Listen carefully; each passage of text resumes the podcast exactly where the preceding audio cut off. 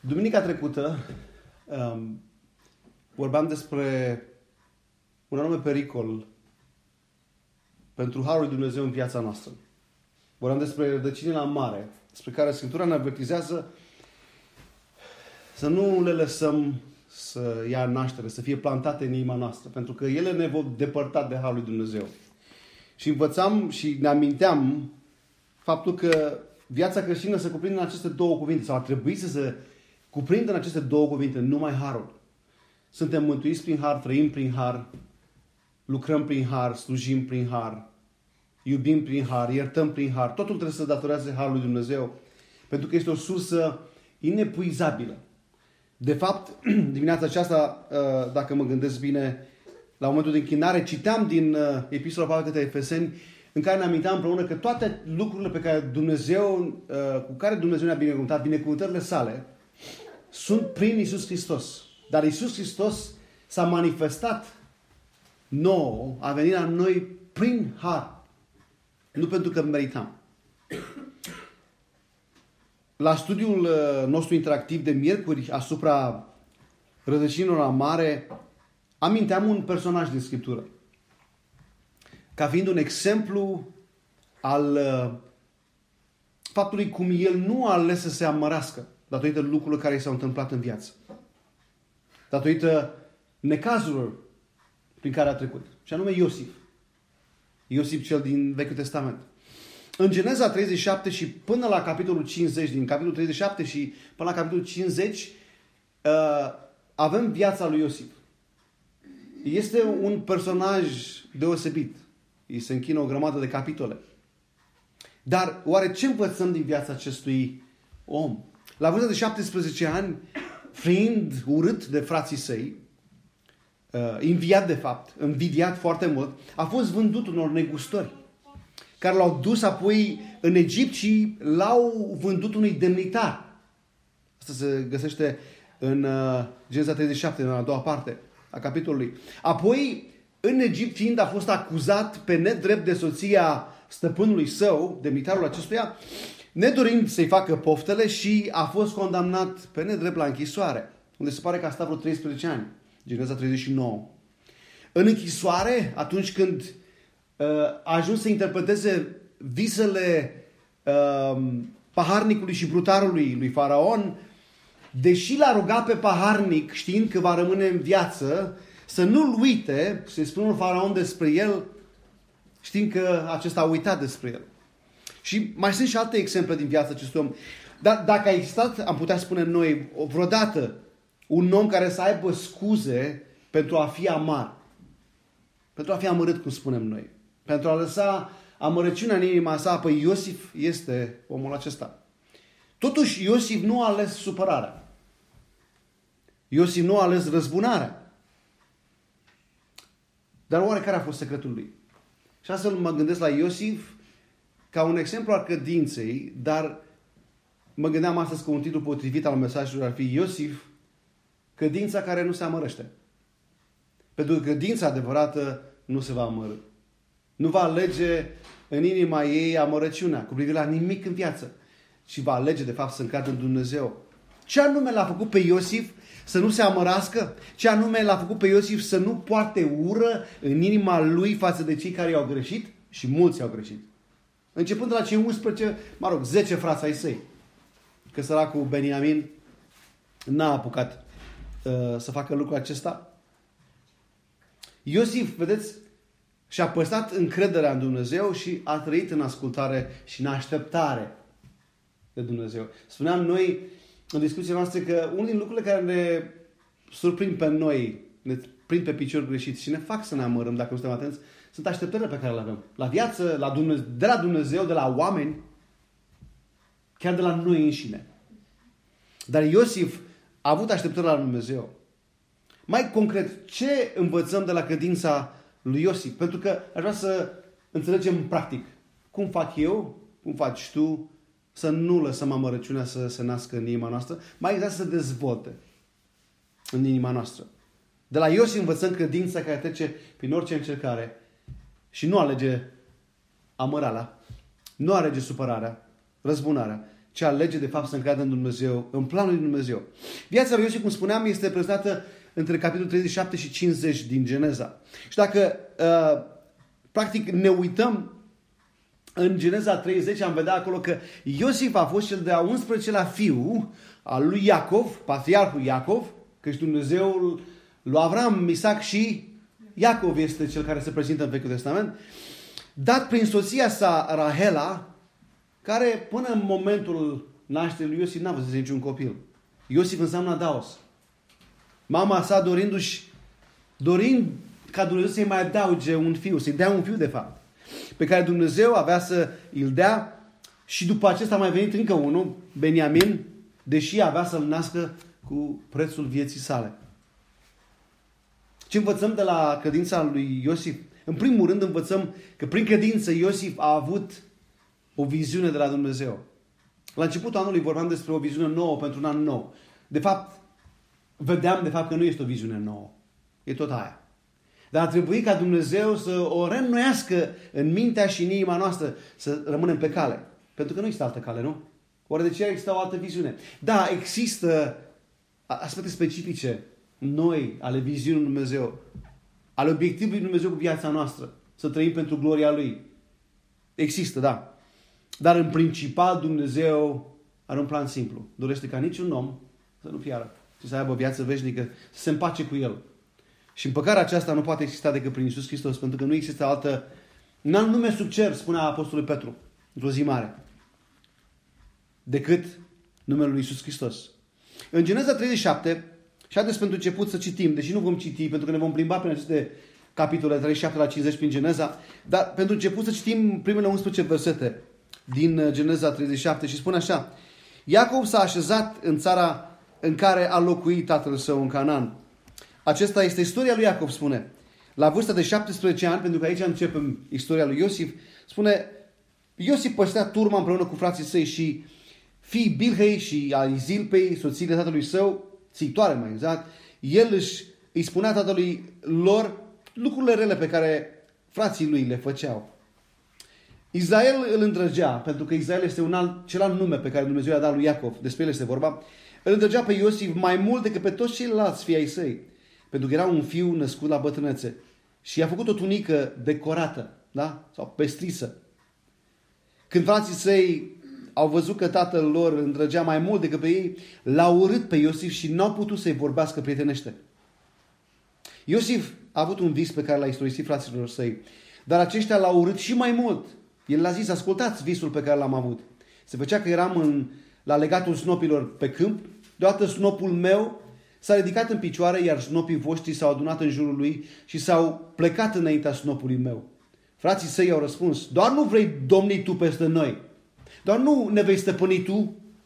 Și l-a urât și mai mult, vedeți pentru a doua oară să repetă acest lucru, um, din cauza viselor și a cuvintelor sale. Iosif a mai avut un vis.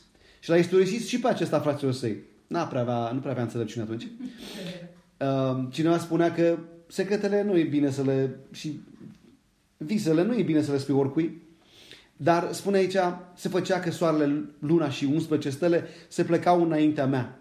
Dar când l-a istorisit acest vis tatălui și fraților săi, tatăl său l-a mustrat de aceasta, spune zicându-i, ce fel de vis este acesta pe care l-ai avut?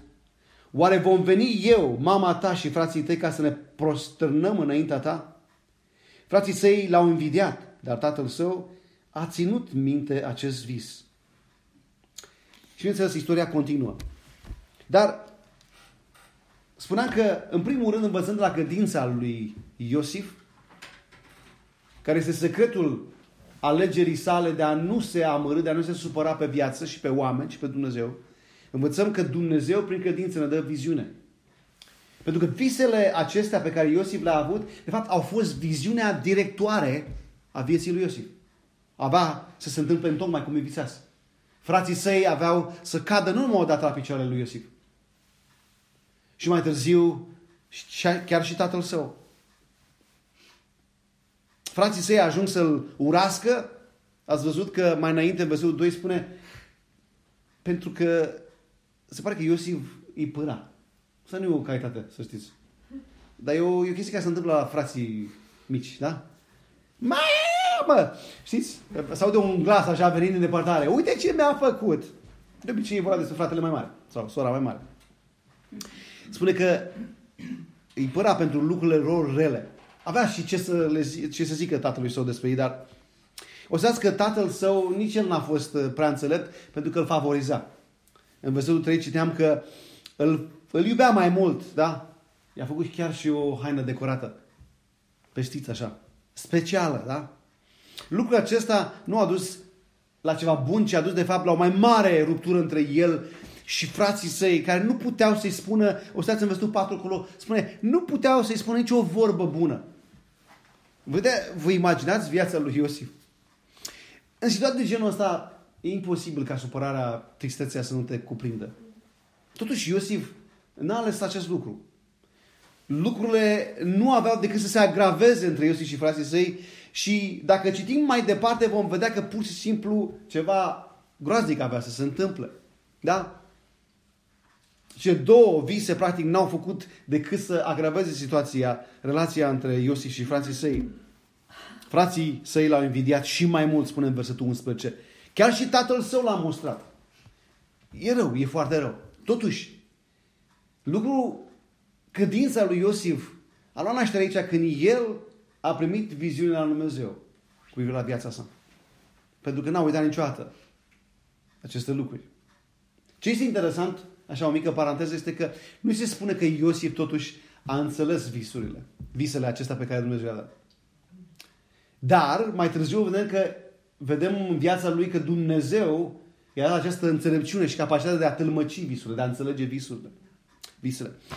Mai târziu, în capitolul 37, în a doua parte, uh, vedem cum invidia fraților are să crească. De fapt, ce se întâmplă, ca să nu citim și să salvăm din timpul nostru, pentru că fiecare putem să survolăm aici în timp ce dăm paginile și să citim uh, chiar cu atenție acasă, vedem că frații săi, atunci când uh, Iosif este trimis de tatăl său la ei, pentru că erau păstori, să vadă ce mai fac, da? Au plănuit să-l omoare. Și dacă nu era Ruben, fratele cel mare, care să, să intervină, îl omorau pe loc, practic. Dar, oare, să ne punem întrebarea, oare cum este să treci printr-o astfel de experiență? Când al tău sânge ca tine, parțial să zicem așa, totuși erau frați, da? Avea același tată. Iar în contextul acela conta, conta cel mai mult să îți spună gând să te omoare. Este interesant că nu-l vedem, Biblia nu ne spune pe Iosif să fie supărat aici, să fie depresiv, descurajat, datorită experiența acestea tulburătoare, pentru că, practic, ei le vine, bineînțeles, lui Iuda, că el este personajul de obicei economic, uh, spunem așa în ghilimele, uh, în situația aceasta și vine ideea aceasta, hai să-l vindem madianiților, negustorul care treceau pe acolo. Da? Oare cum a putut Iosif să nu dezvolte ură față de frații săi în inima sa. Vedeți, bine, nu ne spune și din cauza asta nu putem să speculăm. Cu siguranță nu i-a fost ușor. Pentru că spuneam noi, să nu, să nu înțelegem că dacă Dumnezeu ne spune să nu lăsăm rădăcini de amărăciune în inima noastră, ne interzice să fim triști. Nu putem să nu fim triști. Ne interzice, practic, să nu reacționăm. Nu există așa ceva. Nu suntem făcuți din tablă. Dar, totuși, Iosif se pare că nu a ales calea aceasta a supărării, a mâniei, a răzbunării, a amărăciunii. Cum a putut Iosif să fie așa prin credință? Și o să vedem mai târziu. Dar putem să spunem că datorită felului cum Iosif mai târziu spune ce s-a întâmplat, cum a văzut el lucrurile care s-au întâmplat în viața lui, uh, putem să spunem că și aici, prin credință, a ales ca să nu țină la inimă trădarea fraților săi.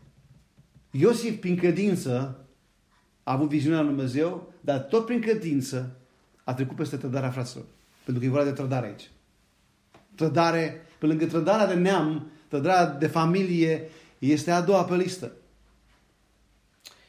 În al treilea rând, în capitolul 39, dacă dăm pagina, avem un alt uh, episod din viața lui Iosif. 38 este o mică paranteză. Nu vorbește despre Iosif. Dar în capitolul 39 îl vedem pe Iosif cum prin credință a fost în stare să fugă de ispită. În capitolul 39 începe practic spunând că Iosif a fost dus în Egipt la Potifar, conducătorul gărzii și unul dintre demnitarii lui Faraon, care l-a cumpărat de la Ismaeliți sau Madianiți și l-au dus acolo. Practic ajunge în casa acestui demnitar mare al lui Faraon, șeful închisorii.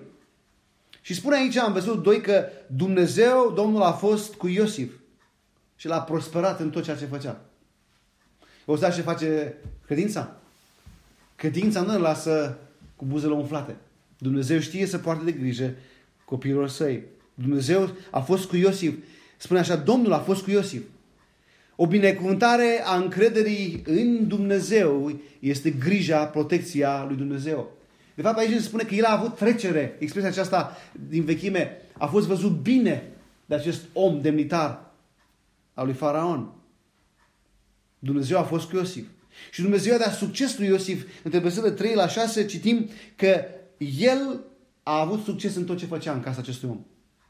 O altă binecuvântare a încrederii lui Dumnezeu. Succesul, aprecierea, influența. Prin credință Iosif însă, spuneam noi, avea să fugă de ispită.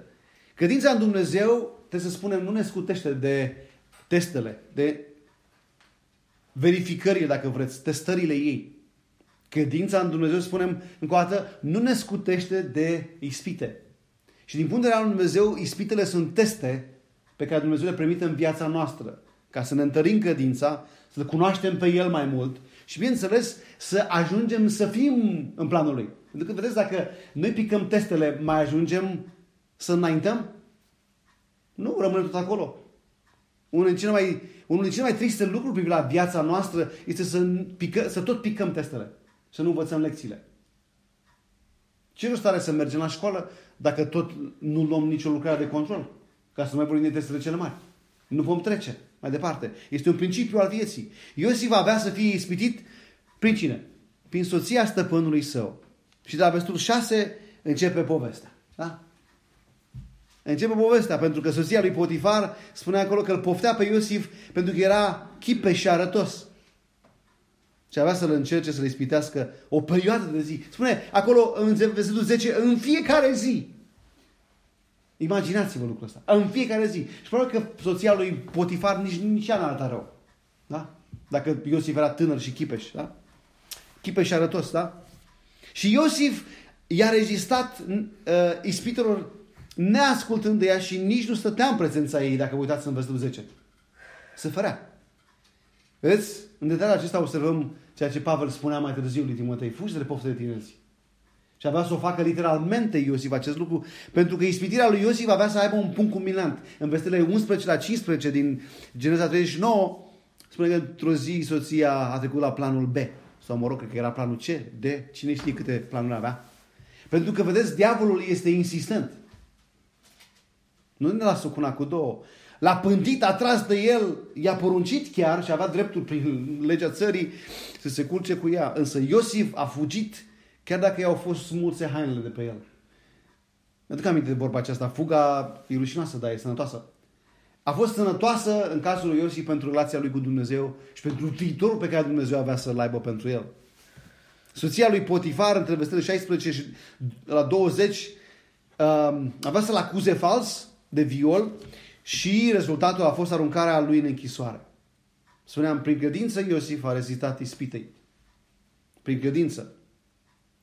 Vezi, păstrarea credinței poate avea un preț mare. Dar niciodată mai mare decât nepăstrarea ei. Și este un lucru care trebuie să-l, să rugăm pentru noi să ne bage bine în cap și în inimă. Da? Păstrarea credinței poate avea un preț mare. Dar niciodată mai mare decât nepăstrarea ei. Sunt multe lecții care le învățăm de la Iosif aici. Asta este una din care din lecții de astăzi. Pentru că pe lângă faptul că Iosif avea un Dumnezeu mare care nu l-a lăsat să păcătuiască, spune cum putea să păcătuiesc, spune acolo un text, împotriva lui Dumnezeu și împotriva stăpânului. Când ai un Dumnezeu mare, nu păcătuiești cu ușurință. Când ai mic, așa de sărbători, ediția de buzunar, da? Îți faci de cap în restul timpului. Dar păstrarea credinței pentru Iosif a avut un preț mare aici. S-a ajuns să faci închisoare 13 ani pe nedrept? Nu este ușor. Dar prețul, trebuie să ne amintim, niciodată nu e mai mare decât nepăstrarea credinței. Un al patrulea lucru care învățăm din credința lui Iosif, care l-a oprit pe el să se amărască și să o ia pe căi greșite de viață, se află în capitolul 39 de la versetul 21 mai departe. De fapt, este un text mai lung, ar putea să mergem până în capitolul 40. Da? Până 40, versetul 23. Prin credință, Iosif a rămas integru chiar și atunci când a fost părăsit de toți. Asemenea vinderii lui ca slav și slujirea sa ca sclav, uh, n-a, practic, nu a fost o experiență foarte ușoară. În Egipt, sclav, era o sclavia era o experiență umilitoare. Peste tot. Și acum Iosif mai era și închis pentru un lucru rușinos. Deloc ușor, da? Periculos, fără vă speranță, speranță de, de eliberare. Pentru lucruri de, de genul acesta să uita de tine în închisoare. Să ai tu pe urmă să dai la soția unui demnitar? Credeți că era ușor? Nu. Dar Iosif a continuat să se încreadă în Dumnezeu. Spune că Domnul a fost cu Iosif. Și data aceasta. Aceeași, aceeași trăsătură a lucrării lui Dumnezeu. Domnul a fost cu Iosif. Da? În versetul 21 cu spune că Dumnezeu a dat îndurare și bunăvoință din partea comandatului închisorii. Și astfel, în versetul 22 îl vedem că a devenit responsabil peste toți deținuții și uh, peste toți deținuții și peste toată închisoarea. Imaginați-vă acest lucru. Dumnezeu îl făcea tot mai eficient în tot ce făcea, spune versetul 23. Vezi, binecuvântarea Dumnezeu. Credința ne duce la înaintări, chiar și în locurile cele mai vitrege. Vezi, e ușor să ai credință, să urmăm o analogie pe care Domnul Iisus o folosește când spune ce mare lucru este să iubești pe cei care te iubesc. Să faci bine celor care îți fac bine. Este ușor să ai credință când lucrurile merg bine, în situații în care ești lăudat, în care ești bine văzut, dar să ai credință însă în situații potrivnice, când ai o reputație stricată, când ești într-un loc stricat, cum ar fi închisoarea. Mai târziu, în capitolul 40, continuăm mai departe, vedem că paharnicul și brutarul regelui, împăratului Faraon, ajung în închisoare și fiecare dintre ei au câte un vis. Au făcut și ăștia câte o boacănă și au fost închiși. Se pare că închisoarea aceasta, se că erau, era închisoarea slujitorilor împărăției. Da? Și spune că Dumnezeu, când Iosif aude povestea fiecăruia, îi dă înțelepciune să tălmăcească visul fiecăruia. Iar fiecare din visele lor s-au împlinit în tocmai cum Iosif l-a tălmăcit. Și deși Iosif îi cere paharnicului care avea să rămână în viață, că celălalt nu a rămas, să nu-l uite și să-i spună lui Faraon despre el ce a făcut acesta. A uitat. A uitat de el. Spune versul 23. Atitudinea lui Iosif a rămas integră. Prin toate aceste lucruri. Credința lui Iosif, încrederea în Dumnezeu, pentru că credința înseamnă încredere în cineva, Credința are un obiect întotdeauna. Iosif s-a încrezut în Dumnezeu, că Dumnezeu știe ce face. E în control. Chiar dacă nu înțelege, l-a făcut să rămână integru. Nu s-a amărât în inima lui. Nu, s-a încrezut în suveranitatea lui Dumnezeu, în controlul lui, în grija lui Dumnezeu față de el mai departe. Aproape că, Iosif, știți, pentru mine este unul din personajele enervante din Biblie. El și cu alții. Bă, parcă ăsta nu a fost om. Și totuși, înțelege că credința lui în Dumnezeu, încrederea lui în Dumnezeu, cum spuneam, o să vedem mai clar mai târziu. Dar care s-a dezvoltat prin toate aceste etape ale vieții lui. Ce credeți că, ca să facem o, o, o, o pauză aici, ce credeți că ne va ține pe fiecare dintre noi tari în viață? Prin situațiile nasoale, prin testele vieții, prin ispitele vieții. Ce ne va opri pe noi să nu ne amărâm, să nu ne acrim, să nu luăm pe căi greșite, să ne lăsăm sau să ne delăsăm. Știți, uite, noi nu ne lăsăm. De diferite motive, dar ne delăsăm. Adică lăsăm mai moale cu Dumnezeu, cu credința, cu cititul Bibliei, cu rugăciunea, cu întâlnirea cu frații, cu mărturisirea. O, o lăsăm mai moale. Dar, cum învățam cu alte ocazii, nu există stagnare în, în, pentru că noi așa am vrea să numim de lăsarea. Mă opresc un pic, știi? Dar nu există stagnare în viața spirituală. Atitudinea lui Iosif a rămas integră. S-a încrezut în Dumnezeu, în grija lui față de el. În al cincilea rând, prin credință Iosif a căpătat înțelepciune. În capitolul 41 continuăm, Faraon ajunge vremea când are și el două vise. Da? Pe care nimeni, nici măcar cei mai escusiți magicieni, vrăjitori ale lui, la curtea împărătească, nu au putut să-l interpreteze. Și atunci spune că paharnicul și-a adus aminte de Iosif. Vedeți? Acesta a fost momentul perfect în care Dumnezeu a intervenit în viața lui Iosif. De ce spun momentul perfect? Pentru că Dumnezeu are moment, momente perfecte, timpuri perfecte de intervine în viața lui, când vrem noi. Dar nu sunt perfecte.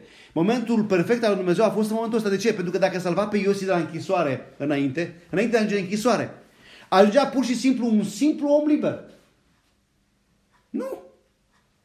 Și noi asta am vrea, să știți. Prin neîncrederea noastră, prin amărarea noastră orbim. Și deviem de la planul lui Dumnezeu, ajungem doar niște oameni simpli. Și asta vrem noi, să fim simpli, oameni simpli. Iosef va să fie un simplu om liber, dar fără misiune și fără scop în Egipt. Mi s-a părut, trecând peste notițele acesta, probabil unul din lucrurile care m-a surprins. Pentru că foarte mulți dintre noi, cred eu, în zilele noastre, din copiii lui Dumnezeu, dăm planul lui Dumnezeu pe doar a fi, a fi simpli în lume. Oameni liberi. Ne și lăudăm cu asta, că trăim, că suntem liberi. Eu sunt liber. Nu mă că nimeni am auzit expresia aceasta. Decât Dumnezeu. Dar de fapt ce spunem noi este, eu am planul meu. Și Dumnezeu este doar de tipul genie. Sau scot când uh, am nevoie, când mă strânge cureaua. Sau ușa. Da? Dar Iosif avea să fie fără misiune și fără scop în Egipt. Dar Dumnezeu l-a salvat și avea să salveze prin faraon la momentul potrivit. Pentru a deveni ce? Pentru a deveni prim-ministru Egiptului. Și care avea să, să aibă o mare misiune de a salva întreaga națiune a poporului Israel.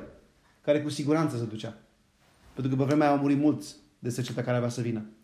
Pentru că visele lui Faraon despre asta a fost, da? Șapte ani de bogăție, urmați de alți șapte ani care îi vor înghiți, îi vor decima pe ceilalți de bogăție. Numai dacă Dumnezeu nu avea să intervină și a intervenit prin Iosif, pe care însăși Faraon l-a recunoscut. Cine altcineva mai cu înțelepciunea Dumnezeilor decât tu, Iosife, care să ne înveți ce să facem? Și a avut înțelepciune. Pentru că spuneam, prin credință, Iosif a căpătat înțelepciunea lui Dumnezeu ce să facă. Să tălmăcească visele lui Faraon și să facă un plan de supraviețuire a întregului popor egiptean și a popoarelor din jur inclusiv a familiei sale, care avea să se mute în Egipt pentru vreme, pentru că seceta aceasta a decimat, cum spuneam, foarte multă lume pe vremea respectivă. Foamea mai exact. Dumnezeu a dat înțelepciune. Nu numai să interpreteze visele lui Faraon, dar și să vină cu un plan de salvare a națiunii Egipt. Da? Și Iosif a fost dedicat la cel mai înalt grad. În afară de el mai era decât Faraon. Și Egiptul era numărul unu, puterea numărul unu pe vremea respectivă. Vezi, uh, trebuie să ne întrebăm, trebuie să ne oprim. Sunt datori înaintea lui Dumnezeu să ne oprim. Oare ce planuri are Dumnezeu cu noi? Ce planuri are cu noi? Ce are scris El pe lista Lui cu privire la noi? Dar care noi le dăm cu piciorul. Pentru că vrem doar să fie mai ușor. Asta este provocarea. Pentru că credința nu e ușoară. Încrederea în Dumnezeu nu este ușoară, dar se merită. Trebuie să ne întrebăm, suntem datori înaintea lui Dumnezeu, să ne întrebăm, Doamne, ce plan ai cu mine? Unde doar pentru că sunt slab și mi-e frică și mi-e teamă. Sau pentru că am lăsat amărăciune în inima mea și m-am lăsat mușcat de această, de această ispitire a diavolului și tot am crescut în inima mea lăsat de amărăciune, am morbit. Nu mai văd nici ce Dumnezeu are cu mine, nu mai am nici credință în ceea ce Dumnezeu are pentru mine, nu mai văd nici ceea ce Dumnezeu vrea să cu mine acolo unde m-a pus în familia mea, la serviciul meu, pe strada mea. Nu mai văd nimic pentru că buruienii l-au crescut mari. Și nu mai văd pădurea de pomi. Dumnezeu nu intervine în viața noastră dacă vreți o aplicație pentru a ne salva de probleme. Noi asta am vrea. Omul slab, omul mic, atât vrea. doar să fim salvați de probleme. Însă Dumnezeu, pentru a ne folosi, vrea să folosească de probleme în viața noastră, pentru a împlini în noi și prin noi planurile sale. Care sunt mult mai mari decât noi, decât nevoile noastre momentane. Imaginați-vă. Planurile lui Dumnezeu sunt mult mai mari decât problemele noastre. Și sunt mult mai bune decât salvarea noastră temporară. Înțelegeți de ce sunt astăzi credincioși, mă uitam la cei din Venezuela. Citeam o știre. Spune, rugați pentru noi, ca Dumnezeu să intervină în istoria țării noastre. O decizie bună. Mă uitam la creștinii din țările persecutate, nu vor să renunțe la credința în Hristos, chiar dacă viața lor este, este, este amenințată. De ce? Pentru că planul lui Dumnezeu pentru ei, cerul e mai important decât lumea asta. Este singurul răspuns logic. Că altfel ar fi nebuni. În această rând, prin credință, Iosif a arătat iertare.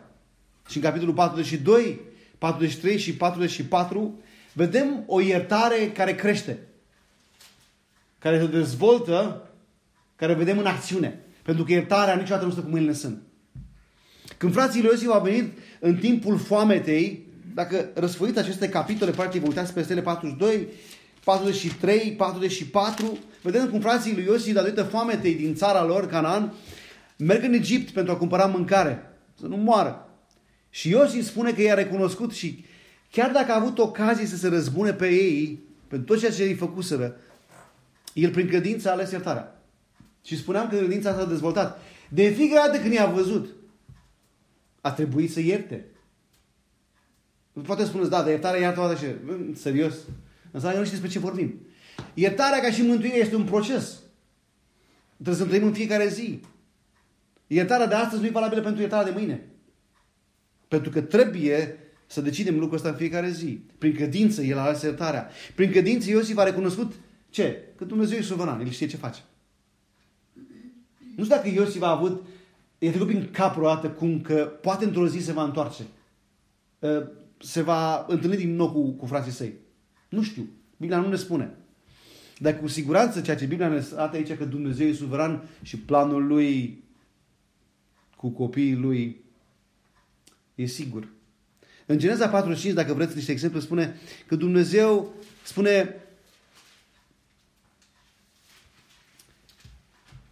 Iosif, m-a trimis înaintea voastră ca să vă rămână sămânța vie în țară și ca să vă păstreze viața printr-o mare izbăvire. Așa că nu voi m-ați trimis aici, uitați ce spune Iosif. Ci Dumnezeu, El m-a făcut ca un tată al lui Faraon, stăpân peste toată casa lui și cârmuitorul întregii țării Egiptului. O să ce cuvinte? Aici vedem credința lui Iosif care crește, dezvoltă și se întărește. Spune, Dumnezeu m-a făcut ca un tată al lui Faraon. De ce? Pentru că avea să vă dea vouă o izbăvire, o mare izbăvire, spune aici. Prin credință Iosif a arătat iertare. În capitolul 50, ca să trecem practic la sfârșit, este capitolul culminant. La sfârșitul vieții sale, când Iosif era pe moarte, el a lăsat moștenire fraților săi să-i ducă oasele din Egipt în țara promisă, pentru că el avea credința că Dumnezeu își va ține promisiunile față de urmașii săi și va duce înapoi în Canaan, țara promisă a strămoșilor lui și a urmașilor lui. Vă dați seama câtă, ce credință vizionară avea omul ăsta? Deci, viziunea n-a fost doar pentru el, doar pentru familia lui. Nu, nu. El a văzut planul Lui Dumnezeu, plan care trecea peste veacuri. Să ne întrebăm, oare ar fi prea mult să ne întrebăm dacă Iosif cumva a avut capacitatea să vadă până la Isus? Nu putem răspunde la întrebarea aceasta. Dar aici, prin ceea ce spune, să mă duceți înapoi. Dumnezeu ne va întoarce acolo. Dumnezeu nu ne descoperă toate lucrurile. Dar Dumnezeu ne face, așa cum vedem și la alte personaje ale, ale lui Dumnezeu, ne face să vedem bucăți. Să înțelegem planul lui Dumnezeu că bate mult mai mult decât viața noastră. Credința adevărată crede că Dumnezeu poate schimba rău în bine. Uitați-vă în Geneza 50 cu 20, da? Și uh, e versetul, am putea spune, culminant în viața lui Iosif. Chiar dacă voi ați intenționat să-mi faceți rău, Dumnezeu a schimbat răul în bine pentru a susține viața sau salva viața unui popor numeros așa cum face astăzi. De aceea nu vă temeți că eu însumi mă voi îngriji de hrana voastră și de a copiilor voștri. Credința adevărată crede că Dumnezeu poate schimba rău în bine. Pentru că, apropo, dacă nu e așa, ne vom amărâ cu siguranță. Dacă nu e așa, ne vom supăra. Dacă nu e așa, dacă nu credem asta, ne vom răzbuna. Ne vom acri. Ne vom lua pur și simplu în cap și ne vom depărta de Dumnezeu. Dacă ar fi să concluzionăm așa, oare ce am învățat din viața lui, lui Iosif? În primul rând, învățăm așa, dacă îl pune pe Dumnezeu în primul rând în viața noastră, El ne va descoperi planurile sale cu viețile noastre. Dacă îl pune pe Dumnezeu pe primul rând. 1 Ioan 5 cu 14 spune îndrăzneala pe care o avem la El este că dacă cerem ceva după voia Lui, El ne ascultă. Și dacă știm că ne ascultă, orice i-am cere, știm că suntem stăpâni peste lucrurile pe care le-am cerut. Dar să înțelegem bine contextul de aici. Este același context pe care Iisus spunea ucenicilor și probabil Ioan, la asta, Ioan când spune în 1 Ioan capitolul 5, versetele 14 și 15, la asta aveam să referea. Și îi spunea Iisus, dacă sunteți în mine, dacă credeți în mine, cereți orice și veți se va da. da dacă suntem în El. Credem în El, nu așa oricum. Cine este în El, Ioan în epistola sa întâi spune, nu păcătuiește sau nu trăiește în păcat. Și atunci când nu trăiești în păcat, trăiești în Dumnezeu, îl cunoști pe El. Ai părtășie cu El, spune, și părtășia aceasta este cu Tatăl, cu Fiul și cu Duhul Sfânt. Și părtășia aceasta aduce bucurie. Deci dacă îl pune pe Dumnezeu primul în viața noastră, Dumnezeu ne va descoperi planul sale. Și să știți, asta e viața care contează. Asta e viața care nu se amărăște. În al doilea rând, dacă ne credem în Dumnezeu și noi ne putem învinge ispitele pe care le vom avea în viață. Dacă ne încredem în Dumnezeu, vom avea tăria să învingem ispitele. Știți promisiunea aceasta, 1 Corinteni 10 cu 13. Nu va ajuns nicio, nicio ispită, spune, sau niciun test care să nu fi fost potrivit cu puterea omenească. Și Dumnezeu care e credincios, ce spune? Nu va îngădui să fiți ispitiți peste puterile voastre și împreună cu ispita, băi, e mură în gură, cum am spune noi. Pentru că aici avem noi problema. Păi da, și mă lași așa ca un nas în soare? Ce fac când vine ispita? Păi uite, împreună cu ispita a pregătit și mijlocul să ieșiți din ea ca să puteți răbda. Cu alte cuvinte, cum spunea cineva, dacă Dumnezeu închide ușa, uite după ferestre. Dar știți, noi suntem se lipesc ochii, ca să fiu mai exact, ne îngheață ochii, ca în freezing rain ăsta care a fost acum ploaia asta înghețată, îi se lipesc ochii de ușa care ne este închisă în față. Și zicem, ce de norociți suntem? Dumnezeu, oare de ce ai făcut chestia asta? Asta nu e cea bună întrebare. Că dacă ne încredem în Dumnezeu, Dumnezeu ne va arăta cum să trecem prin ispite. Poate trebuie să fugi. Ca Iosif trebuie să înțelegem că nu trebuie să fim în locul în care nu trebuie să fim. Păi dacă tu ai o problemă cu băutul, și nu cel mai bun lucru să stai pe lângă băutură. Dacă ai probleme cu bârfa, e clar că trebuie să ai grijă cu cine te dezlocești. Da? Dacă știi că e slab într-un anumit lucru, e clar că trebuie să depărtăm acest lucru, să ne apucăm, să ne întărim și să fim cu oamenii care pot face o diferență în viața noastră. Da? N-are rost să ascultăm la oameni care nu ne spun nimic. Scriptura spune, n-are rost să ascultăm la cei care ne gâdă la urechile. Pentru că ne vor depărta în Dumnezeu. Venirea Hristos ne va surprinde pe picior greșit. Un alt lucru care învățăm din credința lui Iosif, dacă ne încredem în Dumnezeu și noi putem primi înțelepciune în acționarea noastră. În situațiile critice în care ajungem. Vedeți, înțelepciunea dată lui Iosif a salvat multe vieți, inclusiv pe cei din familia lui și așa cum am văzut un popor care avea să fie un, un număr mare. Un popor din care avea să nască însuși Mesia. V-ați gândit vreodată că din cioșia voastră, te-ai gândit vreodată că din cioșia ta în Dumnezeu va salva pe mulți oameni din iad? Pe unde crezi că poate să meargă Dumnezeu din cioșia ta? Ce poate să facă Dumnezeu din cioșia ta? Poate că nu te vede nimeni, dar să știți că ne văd oamenii. A, și cum ne văd? Ne văd. Dar oare ce văd?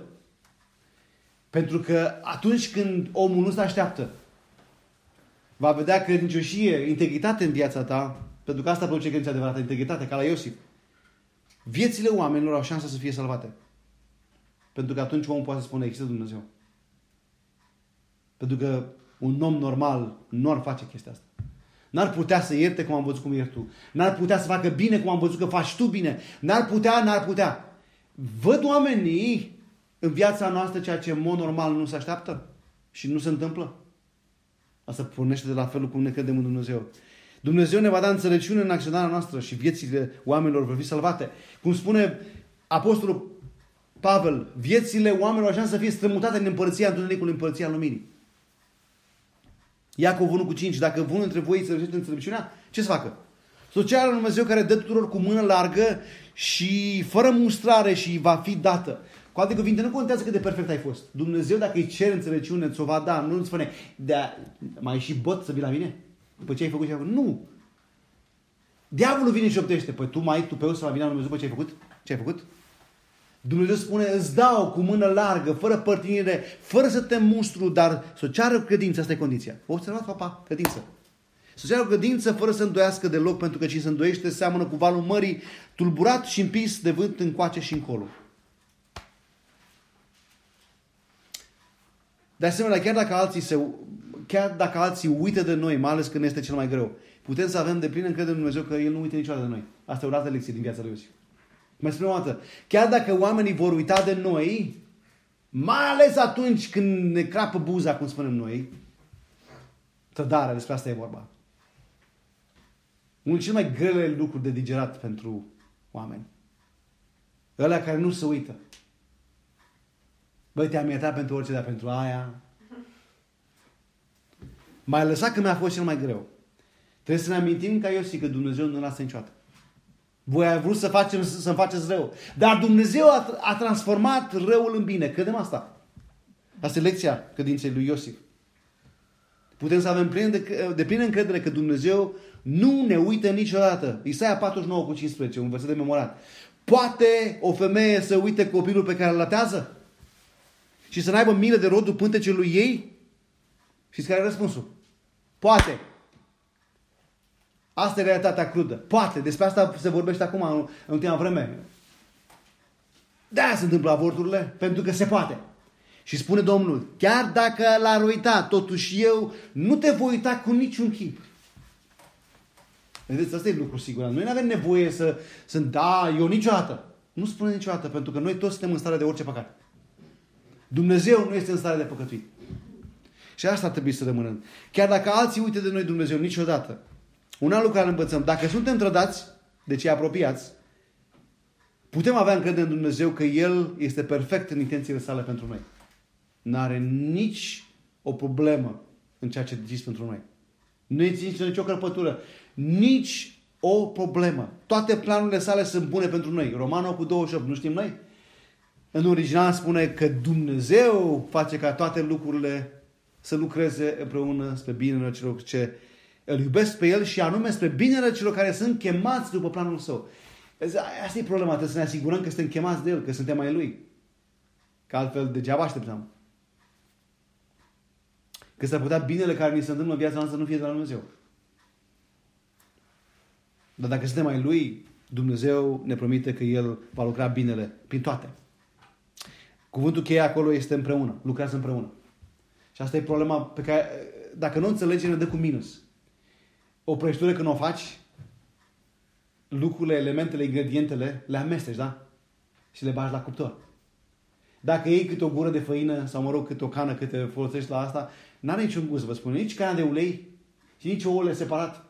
Unii dintre noi poate ne-am încumetat să facem așa cu ouăle, dar n-au niciun gust. Nu se compară cu prăjitura care iese. Apropo, dar care iese din cuptor. Și noi asta uităm că Dumnezeu ne coace și coace ingredientele vieții noastre. Trebuie să avem răbdare până iese prăjitura. Deja vă e foame. și nu în ultimul rând, și noi putem ierta ca Iosif. Și putem privi înainte cu speranță că Dumnezeu e credincios promisiunilor sale, indiferent de situațiile și faptele vieții noastre. Mai spune o dată, Dumnezeu ne poate da putere să iertăm ca Iosif. Și putem privi înainte cu speranță, știind că Dumnezeu e credincios promisiunile sale. Indiferent de ceea ce vedem înaintea noastră, în oamenii noștri, în situațiile noastre și indiferent chiar de faptele vieții noastre. Iosif n-a fost perfect. Dar Dumnezeu a fost credincios. El e perfect. Evrei 10 cu 23 spune să ținem fără șovăire la mătuisirea îndejdii noastre. Căci credincios este cel ce a făcut ce? Făgăduința. Credincios este cel care ne-a dat făgăduințele. Dumnezeu e credincios întotdeauna. Așa că, haideți să înțelegem că credința este singura care nu se amărăște. Credința în Dumnezeu, care este perfect, care ține lucrurile în control și ale cărui planuri sunt perfecte. Pentru fiecare dintre noi și cu fiecare dintre noi. Hai să ne rugăm. Doamne, îți mulțumim pentru cuvântul Tău de astăzi, pentru exemplul lui Iosif, pentru exemplul credinței lui. Doamne, nu înțelegem, recunoaște că ne scapă uneori cum este credința aceasta. Dar noi știm că Tu ne spui că credința este, credința adevărată este darul Tău, Doamne. Că și prin har suntem mântuiți, prin credință și aceasta nu vine de la noi, ci este darul Tău. Te rugăm, deci, să ne dai prin Duhul Tău ce Sfânt. Credința în Tine. Credința în voia Ta perfectă. Credința în planurile Tale cu noi. Credința care nu se amărăște, care nu se uită la oameni și la circunstanțe, ci alege, în ciuda durerii, în ciuda trădărilor, în ciuda dezamăgirilor, să se uite la Tine, să se încadă în Tine. Doamne, te rugăm să ne ajuți peste oricare ar fi experiențe din viața noastră, să alegem să smulgem din inima noastră orice rădăcină de amărăciune și să plantăm, să lăsăm pe tine să plantezi, să plantezi credința că tu știi ce faci, că tu, că planurile tale sunt mai bune decât ale noastre. Și că dragostea ta poate atinge pe orice om, indiferent cine este el. Te rugăm să ne ajungi la aceasta pentru ca harul tău să nu fie în zadar față de noi, Doamne. În numele Domnului Iisus ne rugăm. Amin.